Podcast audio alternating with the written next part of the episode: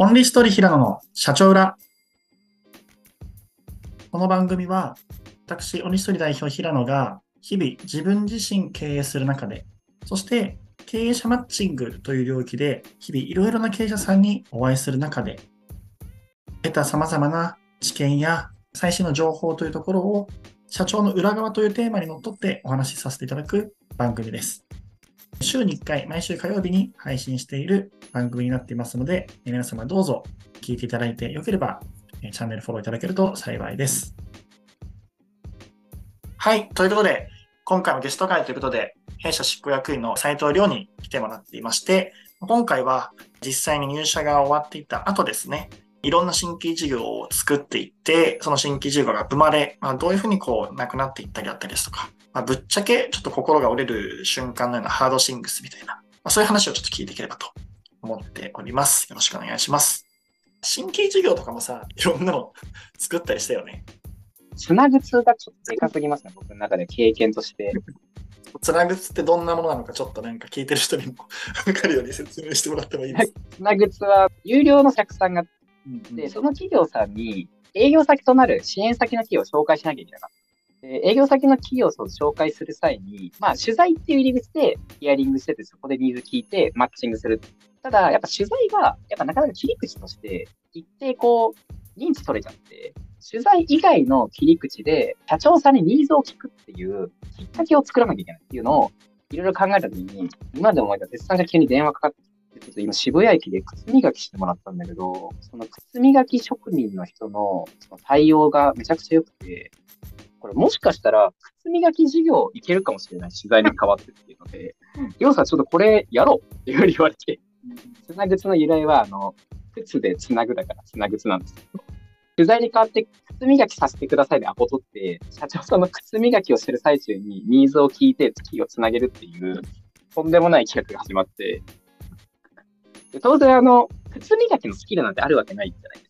あとは相手の社長の靴磨く結構失敗するとやばいことになるじゃないですか。僕ら素人がやるとやばいから、靴磨きの職人を集めなきゃいけないってなって、集めようって時に、鉄さんはその渋谷で知り合った謎の靴磨きの形でいなかった。で、他に探してほしいっていう、東京中の靴磨き職人が靴磨き屋のリストをこう抽出して、いろんなサイトから。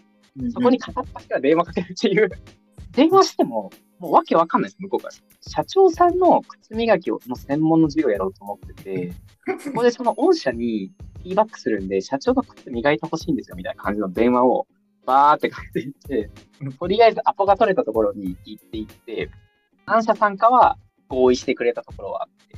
そこでその靴磨き職人の人はアサインするところと、まあ、実際にこう運用のフローですね。靴磨き職人の人と一緒に靴磨き職人の方のこだわりが強い人が多かった。あの磨いてくれればいいんでって言ったら、いや、なんですかそれ、ちょっと僕らはもっとコミュニケーションを重視して、靴磨きがした？い僕みたいな構図になっちゃって、うんうん、それでなんかその中でうまくやってた。人はいたんですけども、うん、無料でやってた。んで、似合わないぞってなっちゃって、なるほどね。を撤退せざるを得なくなったっていう、その新規事業はめっちゃ覚えてます。意味わかんない始め方と意味わかんない。をりょうちゃんにかけた記憶だけあるんですごいあれば。いろんなさ、世代的にも年代的にも上の方々、経営者さんだったり、そういう方々っていうところの部分の人たちと、割とこうずっと相対してたわけだもんね。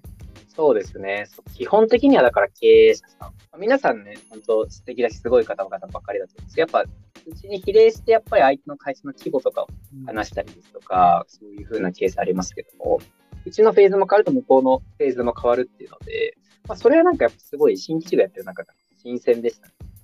今みたいな形でこう入社していってからもいろんなこう新規事業立ち上げたりとかいろんな経営者さんととかがってたりすると思うんだけど、ぶっちゃけ結構きつかったり、まあなんかこう心くじけそうになったこととかって、実際なんかあったりするのとかと、なんかそこの時どういうふうに考えてたの？そうですね。一番きつかったところとかくじけそうになったところ言うと、うんうん、うち今でこそママッチングで、まあ、営業支援の軸に、営業支援以外にもいろいろと、いろんな企業さんの課題を解決するっていう、橋渡し役になるっていうポジションが僕らだと思うんですけど、うん、僕が入社して1年か2年ぐらい経った時に、クロージングプランっていうのを立ち上げて、お客さんからアポ提供だけじゃなくて、こっちがもう全部クロージングまでやっちゃうみたいな、まあ、完全な営業代行です。っていう事業をやったんですけれども、2社お客さん取れたんです。1社が不動産仲介の会社で、もう1社がセキュリティ商材の会社だと。当然なんですけど、売れないんです。ただお金もらってるからやんなきゃいけないみたいなところで、とにかくその不動産業界の知識と、セキュリティ業界の知識を頭に叩き込んで、それで日々アポイントメント行って、みたいな。で、クロージングしてダメでみたいなところとかを結構やってお客さんから言われてみたいな。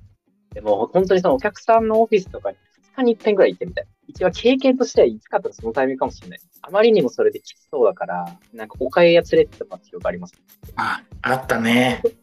あれも結局クローズしましたけども、うんでもあの経験自体はきつかったんですけど、まあ良かったなとは思ってるとかって、うんそのお客さんが結局何求めてるのかっていうのを、結局商材をまあ売ることで、まあ本当の改善ってもやっぱ見えてくるし、何が刺さらないかをすごいこう、上流から見ることができるっていう、うんなんかそ、そこの営業経験を得たのはやっぱすごく良かったっていうのと、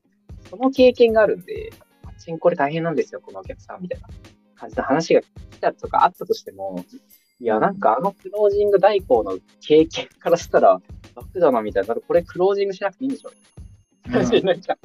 思ってるんで、あの、もちろんしっかりサポーターするのと、当時はない難しさは今もありますけども、うん。この経験が支えてくれてるところもあります。適切な表現は分かんないけど、やっぱ新しいトライをしていって失敗していったりっていう中で、新規事業をすることで、やっぱ量みたいな人がこう育っていくこと自体がなんか新規事業の価値なんだなみたいな、なんかこうちょっと今話しててリアルに思ったわ。哲さんと話したときに、なんか新規事業って何に近いかって言ったら、崖から落ちながら、その落ちてる時間の中でプラモデルを作るみたいな。結構ベンチャーとかでもやるね。その崖から落ちても地面にこう着地する、それがなんかキャッシュアウトのタイミングなのか、それがなくなるのか、時間的な問題なのか、その実家の中でプラモデルで完成品をプロトタイプの作んなきゃいけないみたいうんうんうんうん。な話をして、やっぱその経験はなんかい今に生きてる部分はあります。あとさ、そのまあ今回大変だったことシリーズとかっていうとさ、なんか俺も結構覚えてて、まあ、もしここも全然話したらいいんだけどさ、りょうのお父さんが亡くなられたタイミングとかもあったじゃん。結構俺もこうすごい印象に残ってたり覚えてたりとかもしていて、あの前後とかってさ、結構辛かったり大変だったりもどうだったのかなとかっていうのせっかくこういう機会だからちょっと聞ければなと思ったりしたんだけど。うちの父の話の前に、その1ヶ月ぐらい前に僕ちょっと確か、ちょっとしんどかったんですね。今の記憶。うんうんうん。うちが1回目の資金調達をしたタイミングっていうのもあって、うんうん結構は、まあ、数値的に厳しくなったりとか、当然資本が入るんで、まあ、いろいろなところで制約がかかったりするっていう中で、やっぱプレッシャーが、当時僕 CS の責任者ですうん当時はうち SARS 銘柄ってやってて、まあ、チャーンとか、あうん。あの、それとプラットフォームのアクティブ率みたいな露骨に追わなきゃいけなくなったうんので、その辺の数値がなかなか伸び悩んでる、こう、精神的な負担みたいなところも結構強くて、うんうんそうだよね。も。ともとちょっときついなところの中に、父親がっていう、予兆がなくて、お客さんとオンラインミーティングしてた時に、母親から電話がスルーしてたら、あの、2回3回ぐらい、立て続けになくて、ただのことじゃないなと思って、電話かけ直して、どうしたのっていうふうに言ったら、母親から、ちょっと今からあの衝撃的なことを言うよっていう、なんかの前振りをされて、なんだって思ったら、お父さんがね、亡くなったんよ、みたいな形で、涙声で言われて、でやっぱちょっとやっぱ頭真っ白に、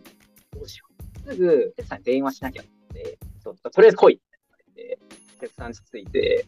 今までそのうち哲さんち入ったら、ああ、じゃあちょっとミーティングしようかってすぐだったんですけど、もう初めて哲さんち入ったら、哲さんがまあ、仁王立ちしてて、うん。りょう、とりあえず水飲むって言われて、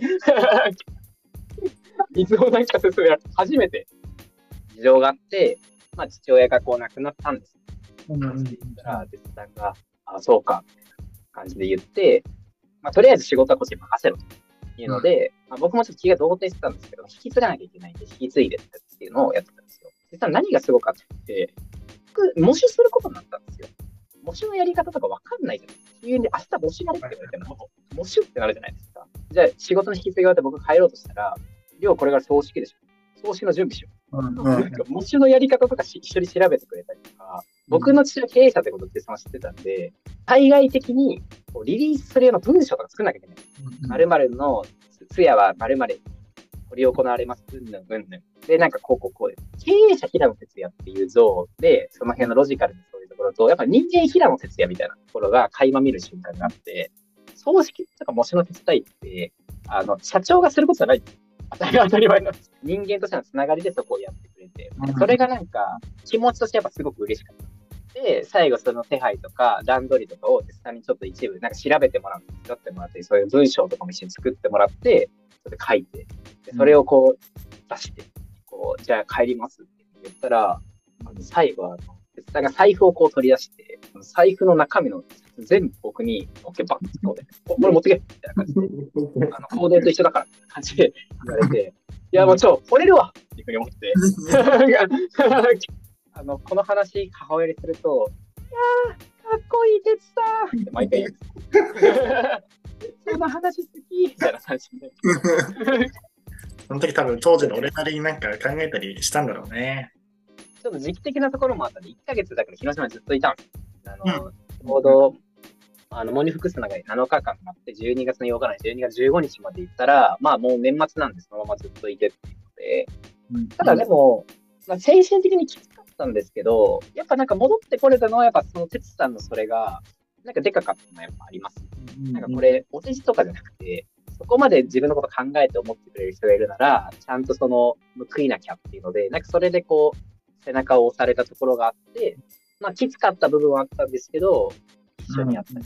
一緒に働いてた西山とかアストとか、あの辺のメンバーがわざわざ広島まで来てくれたりとか、大丈夫ですか？みたいな感じで来てくれたりとか、なんかそれがやっぱ嬉しかったです。それで、あ、この子たちのために復帰しないとダメだなって思ったんで、まあ、モニフグ数が禁止して1週間なので、1週間ですぐ復帰して、まあそっからなんか普通にちゃんとやるって言ったらそれはなんか個人的にすごく大きい機会ではありましたね。あのタイミングが。なんか、父親が死んだのが自分の人生にとっても、いろいろと考え方が深まる天気でしたし、改めてオンリーストーリーでやっていくんだっていうのを心から思うことができたきっかけでもあったので、お坊さんにも言われたんですけど、近親者の死はどれだけプラスに受け止めれるかが重要だみたいな。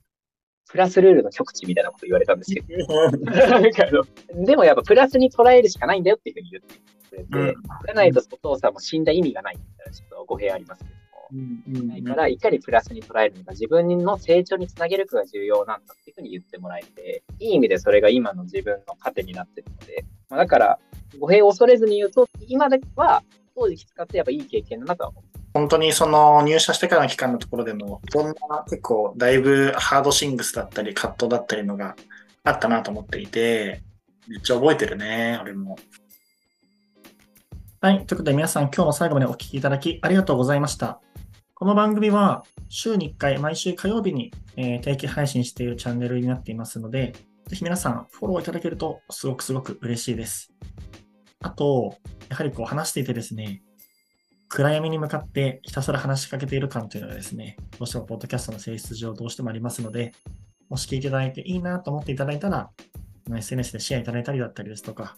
あと私、あの、Facebook の方を日々いろんな経営者さん向けの情報というところとか、経営者向けのイベント情報などをつぶやいていますので、よければ Facebook の方のフォローだったりですとか、コメントというところとかもお待ちしておりますので、よろしくお願いいたします。今日のお話が少しでも皆さんのためになりましたら、すごく嬉しいです。ありがとうございました。